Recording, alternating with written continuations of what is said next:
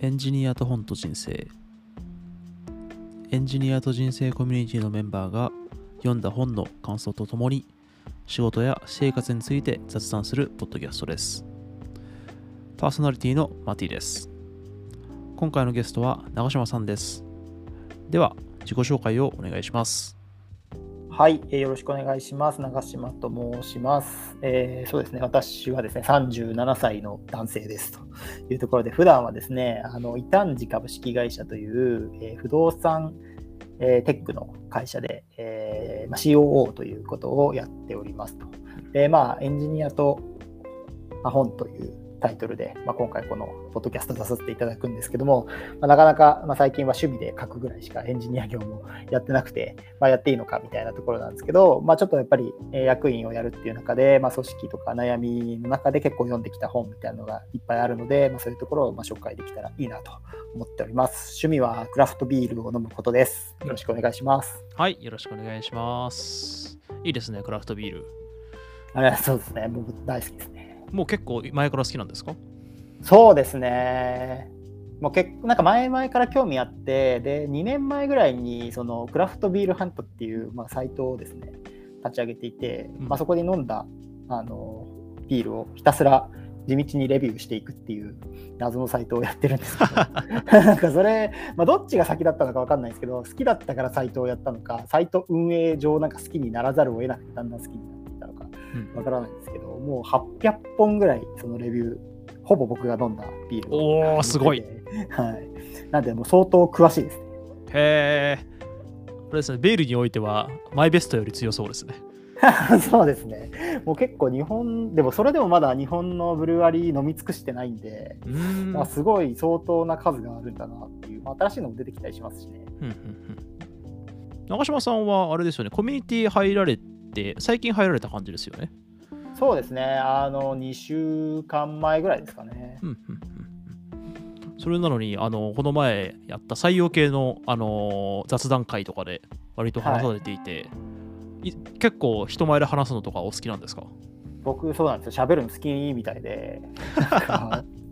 こういうのも好きですし、あの会社の YouTube で、なんか CTO とかあの VPO の VPOE の人をですね、こう招いて、なんかその人のキャリアとかを深掘りしていくっていう番組をなぜかやってるんですけど、まあ、それ、も僕があのモデレーターやっていて、うんうんまあ、結構割と話すの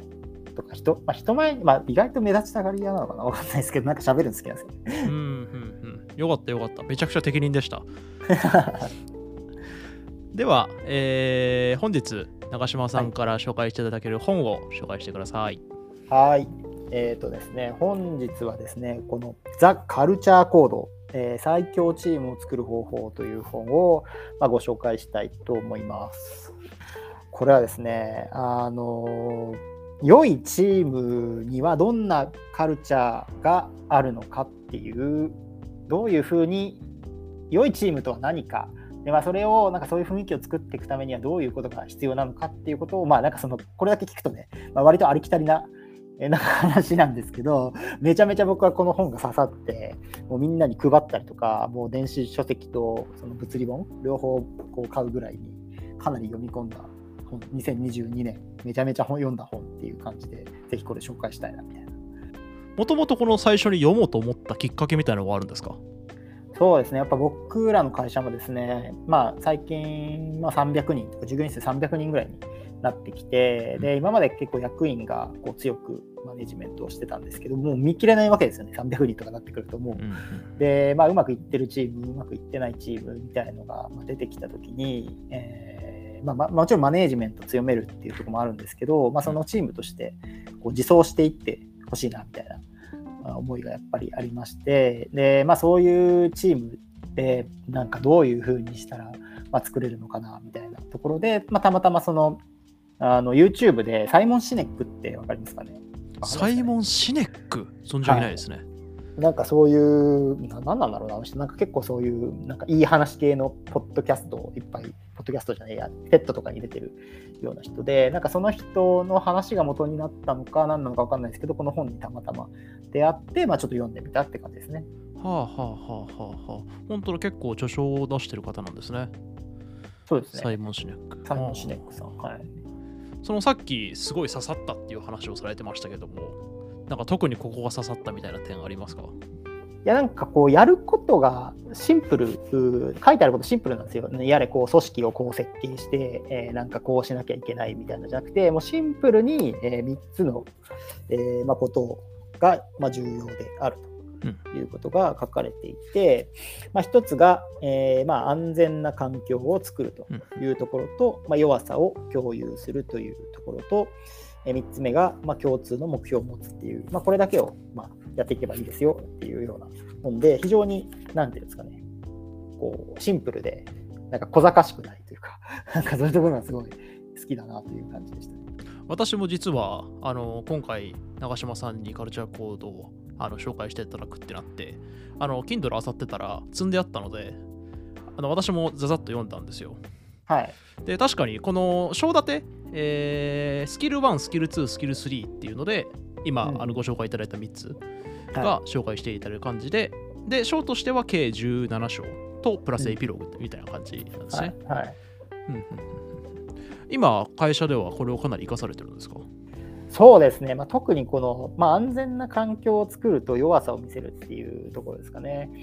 うん、なんか、まあ、チームになってきた時に、チームで有機的に、あのまあ、意見を出し合って、うん。えー新しい方向に進んでいってほしいみたいなところで、まあ、なんか今までってこう挨拶しようみたいな会社ってまああると思うんですけど挨拶しようとかうんスタンプ押そうとかって、いやなんか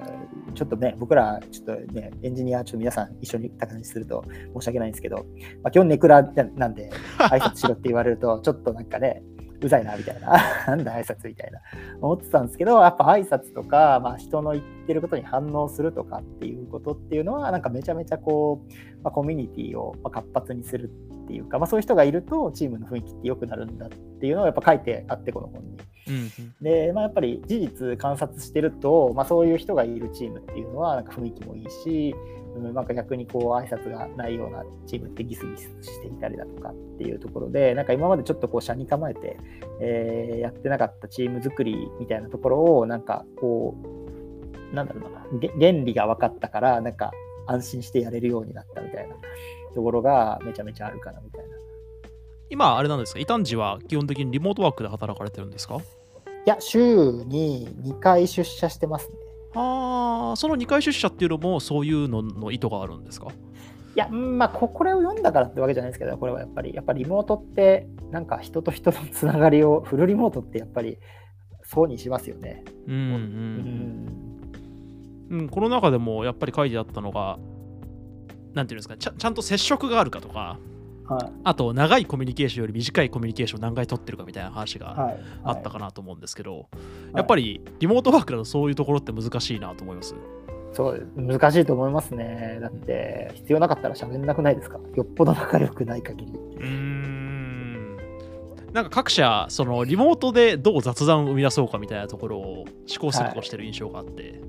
そうですね。うんまあでも、そんなこと考えるぐらいだったら行けばいいんじゃないかなっていうぐらいな。ああなるほどなるほど はい。だから出社に振ってるんですね。そうですね。まあって言っても週2なんでうん、うん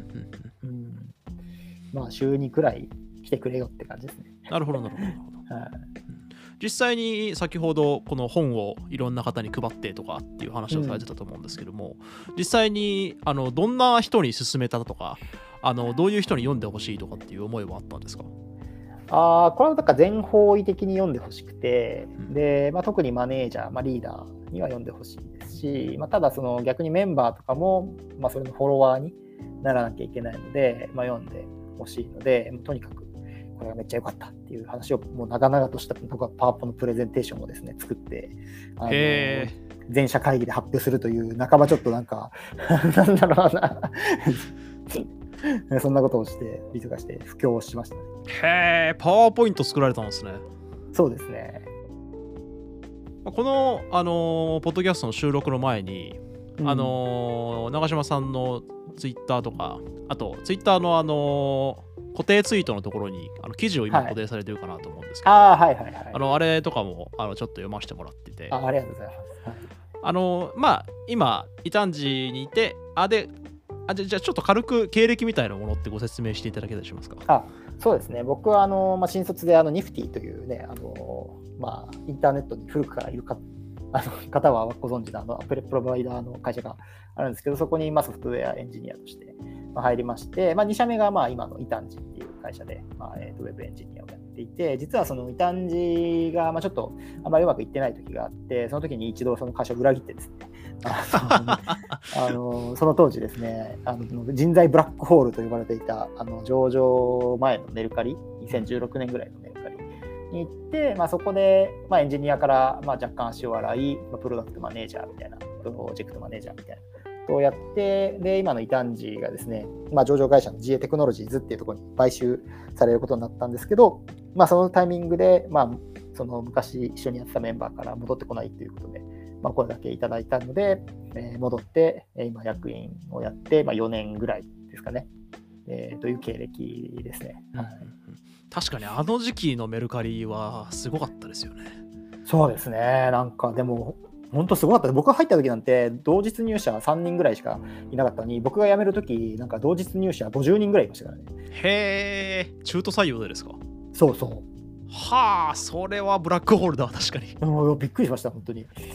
まあ、今、まあにあのー、異端児にいらっしゃってで、まあ、異端児から、まあ、出戻りってこの記事にも書いてあるんですけども、はい、やっぱりその前異端児にいらっしゃった時とかはそういうチーム内のコミュニケーションみたいなところはどう考えられてたとかありますか？いやもうその時はチームもクソもなかったですかね。もうそもそも10人くらいしかいなくてもう必死になんかね初期のスタートアップなんでもう必死にもう自分のやることをやっているみたいな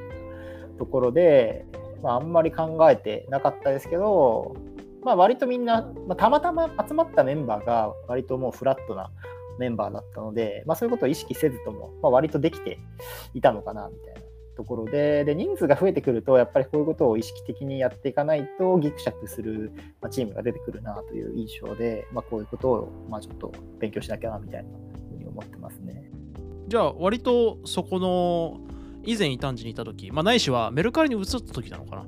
からそのチームを考えようみたいな意識が芽生え始めたんですかねいや、もうメルカリの時も考えてないですね。メルカリの時は、あんまりちょっとね、昔の会社で、まあ、よその会社なんで 言うのもなんですけど、あんまメルカリこういう考え方はないです。どっちかっていうと、本当にこう、サバサバしてる感じですけどね、メルカリ。僕の印象は。プロフェッショナルの集合体で、まあ、こういうあんまりウェットなことはあんまり言わない印象、今はどうか知らないですけど、まあ、当時はそういう印象でした。うん、あそうなんですね。うん、で戻ってきて、まあ、最初はなんかやっぱり僕もなんかあんまりこういうのね昔は反対派だったんでなんかそういうサバサバした反対派ってわけじゃないけどなんかもうとにかく自分とにかくね個人でやってやればいいやみたいなふうにまあ思ってたんであのー、まああれだったんですけどやっぱ人が増えていって自分がマネージメントしきれなくなってきた時にあとまあやっぱりそういうので人が辞めていった時とかに結構考え始めましたかね。うんあ辞めていった時なんですね。うんまあ、やっぱりこう退職者アンケートとかですごい冷たい会社だと思いましたみたいなことを、まあ、書く人がいるじゃないですか一定数。えー、で僕真面目なんでそういうのをこうね、真に受け止めて、真に受け止めて、あのー、あそうなんだ、何が原因なんだろうな、みたいなね、どうせ来てもらったんだからね、仲良くしてほしいて、でもなんかこう、仲良くこう、ね、なんかこう、仲良しクラブになるのも嫌だな、みたいなところで、なんかどうしたらいいのかな、みたいなことを一生懸命考えた結果、出会った本が、まあ、この本っていう感じ。確かに、まあ、今おっしゃってた、仲良しクラブみたいなものも、あのー、なっちゃう可能性はあるのかなと思ってるんですよ。なんでそういうコミュニケーション大事にしようとかあの、うん、そういう方向に進んでいくとそれが行き過ぎると要は他人に対して注意をしないとか、うん、そういう方向になっていっちゃうかなと思うんですけどそこのバランスとかってなんかどう取られてますか？いやこれは本当に難しいですね。自分のやっぱりみんな都合のいいように、まあ、解釈するので結構反対の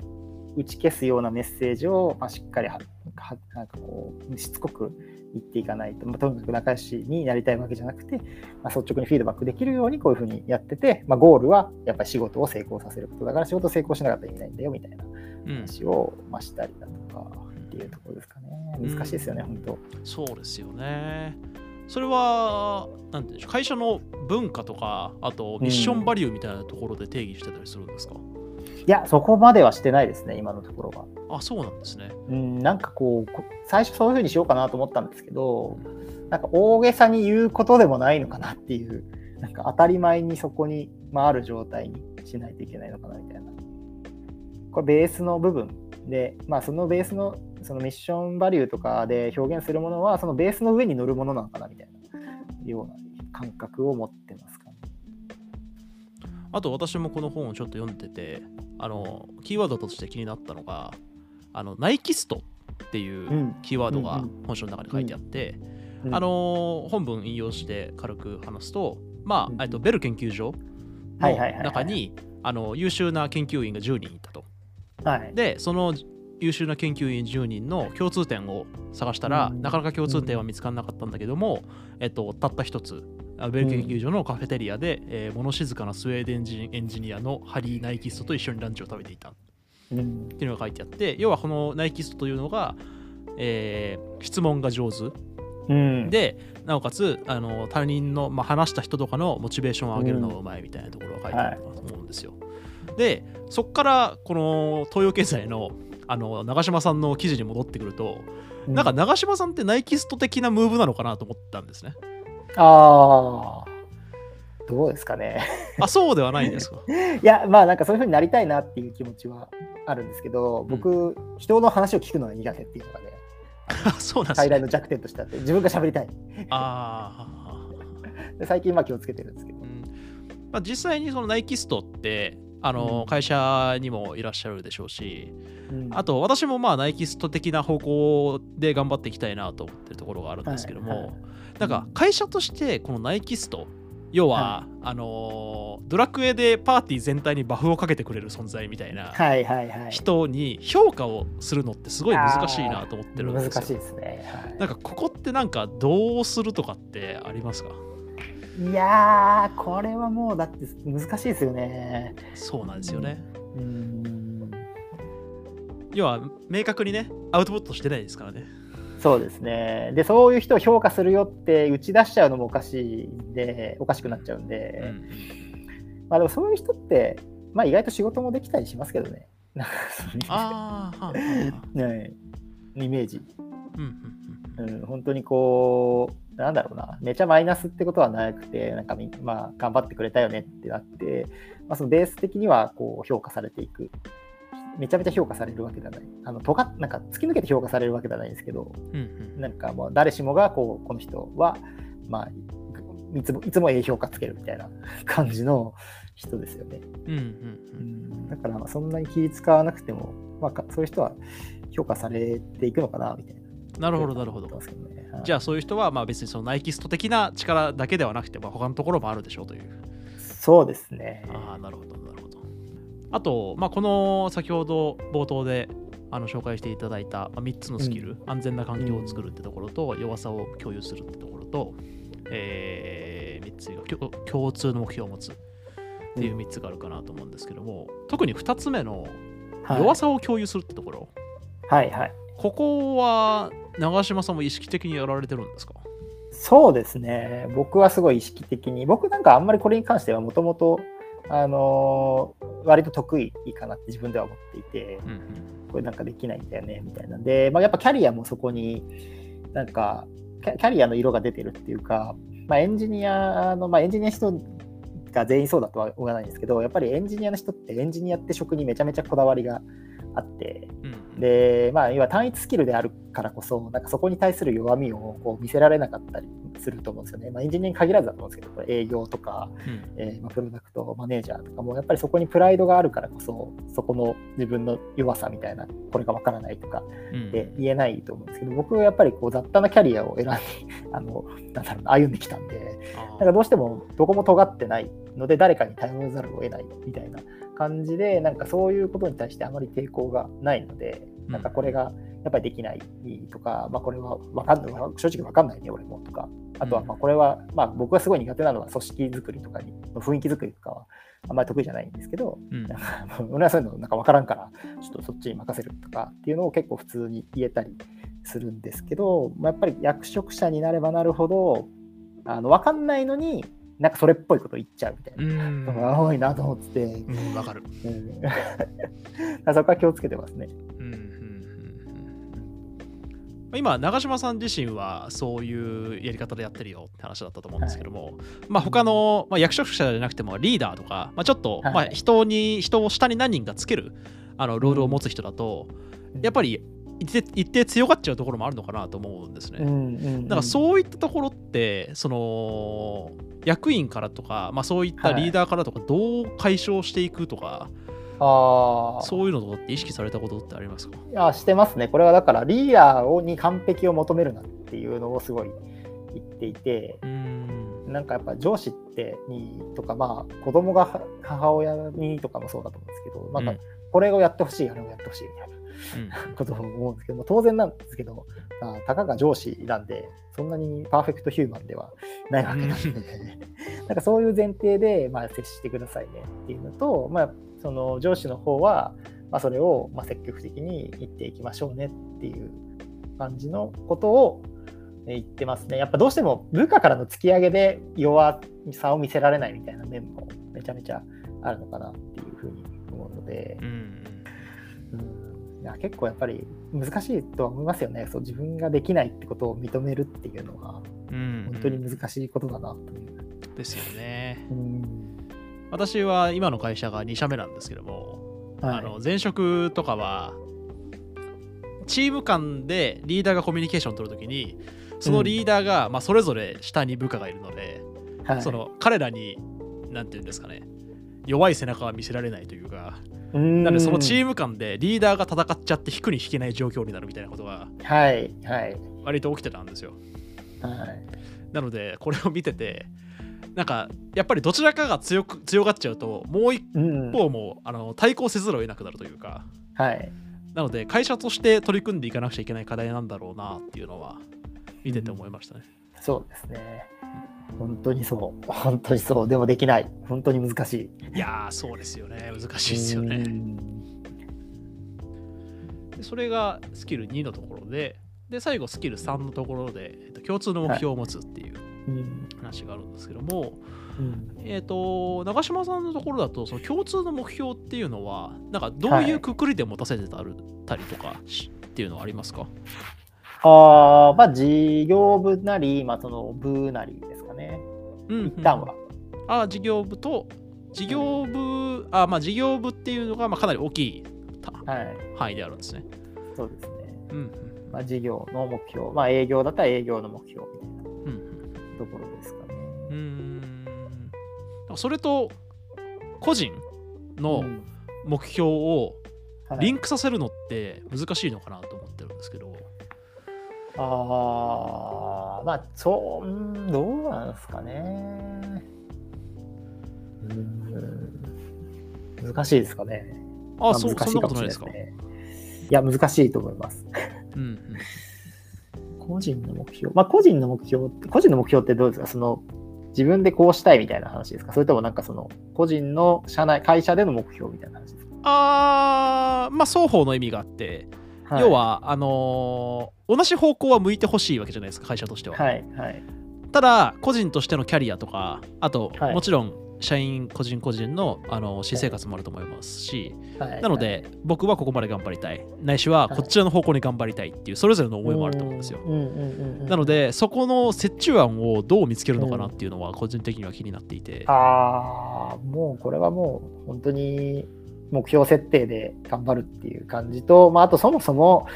えーまあ、採用するときにそこのベクトルが合ってる人を採用しないといけないみたいなのはありますかね。なるほど。採用から関わってくるんですね。そうですね。やっぱこ、まあ、う今僕らってこういうフェーズで、まあ、こういう事業のフェーズでこういうことができる。まあ、会社としては目標はこういうところだし、えーまあ、入った、例えば営業で入ったあなたは、まあ、こういうスキルが身につくと思いますよ、2、3年後には、みたいな。うんうん。うん。そうすると、うまあ、ある程度ああったところで、えーまあ、あってなんだろうな、できるのかなっていうところと、まあ、もちろんなんかそんなに働きたくないっていう人もいたりはするので、うん。まあ、そういう人に対しては、まあなんか、こう、こういうことを期待してこのくらいやってくればいいよっていうのを、まあ、ある程度伝えて、えー、でも会社としてはこういう数値を追ってほしいみたいなところもやっぱりその人人ごとにこう決めていくっていう感じですかね。うーんなるほど。ありがとうございます。いやなんか本当に今話をお伺いしてる中で最後に採用の話が出てきてでその前で、えーどう社員をエンゲージするかみたいな話が出てきて本当に会社全体の組織像みたいなところを一冊で語れるような本ですね。そうですね。まあ、全然今うまくできてないんですけど、正直。ああまあまあまあただこういった感じでそのスキル123って分けてくれるとありがたいですよね。そうですね。でもこの本、本当に僕、こういう取り組みにめちゃめちゃ反対派だったんですよね。反対派っていうか、なんか意味を見出してないタイプうだったんですよね、正直。なんかそんな組織作りとか、そんなんいらんやんみたいな。とにかく自由なことやればいいやんって思ってたんですけど、まあそのタイミングもあったんでしょうけど、まあそんな私のまあ価値観を揺さぶった本というところで、おおめちゃくちゃいい紹介。はい、僕はこの本とバイオレット・エヴァーガーデンってアニメあるじゃないですか。はいあのを同時期に読んで、はいはい。一気にこう人間化、長島人間化計画みたいな感じで、結構すごいね、冷たい人間だったんですけど、うんうんあのその2つを読んで、非常に人間味あふれる人間になったんじゃないかと、巷では言われてますね。あ巷で。会社ではまあ実際、長島さんがこういうことを言い出すのはめちゃめちゃ意外だと。へえ、そんなに。へ俺も対極にいるような人間でしたからね。え。じゃあ本当に人生で何冊かあげるとすしたらって中に入ってくるような一冊なんですうね。ん、そうですね。やっぱタイミングもあったと思うんですけど、多分1年前とか2年前に読んでも多分何も響かなかったと思うんですけど、まあ、本って不思議ですよね。やっぱタイミングとかガチッと噛み合うとめちゃめちゃこう響くっていうか。うんうんうん、うん。ですし、それこそ1年前、2年前っていうのが、えっ、と、異端児に戻られたタイミングなんでしたっけ？うん、そうですね。うんうん。なんか、ちょうどさっきツイッターで見たのが、はいあの飲食店の、えー従業員が、その飲食店のオーナーになったと。で、そのオーナーになったその人に、えー何か見方が変わりましたか？みたいなの聞いたら、扉の傷がみたいな。そうです、そうです、そうです。昨日までき、うんあの昨日まで全然気にしてなかった扉の傷がすごい気になるようになったみたいなはいはい。話をされていて、なんかまさしくそれなのかなっていうのは。そうですね。近いかもしれないです。やっぱり戻って、まあ言うたらでもヤシコ役員って社員なんで、うんうんうん、なんかオーナーというよりも、あの、まあ単なる会社員の偉い人みたいなうん感じでやってきて、まあ、これが年数が経ってくるとなんかだんだんこうこの会社ってもう自分の会社だよなっていう感覚が、まあ、強まっていった時に、まあ、そういうことを思い出したかもしれないですね。うんうんうんうんありがとうございます。はい。じゃあ、もう30分ぐらい話してますので、あっという間に。あっという間ですね。うんでは、今回のエンジニアと本と人生は以上です。えーポッドキャストの購読、高評価よろしくお願いします。お聞きいただきありがとうございました。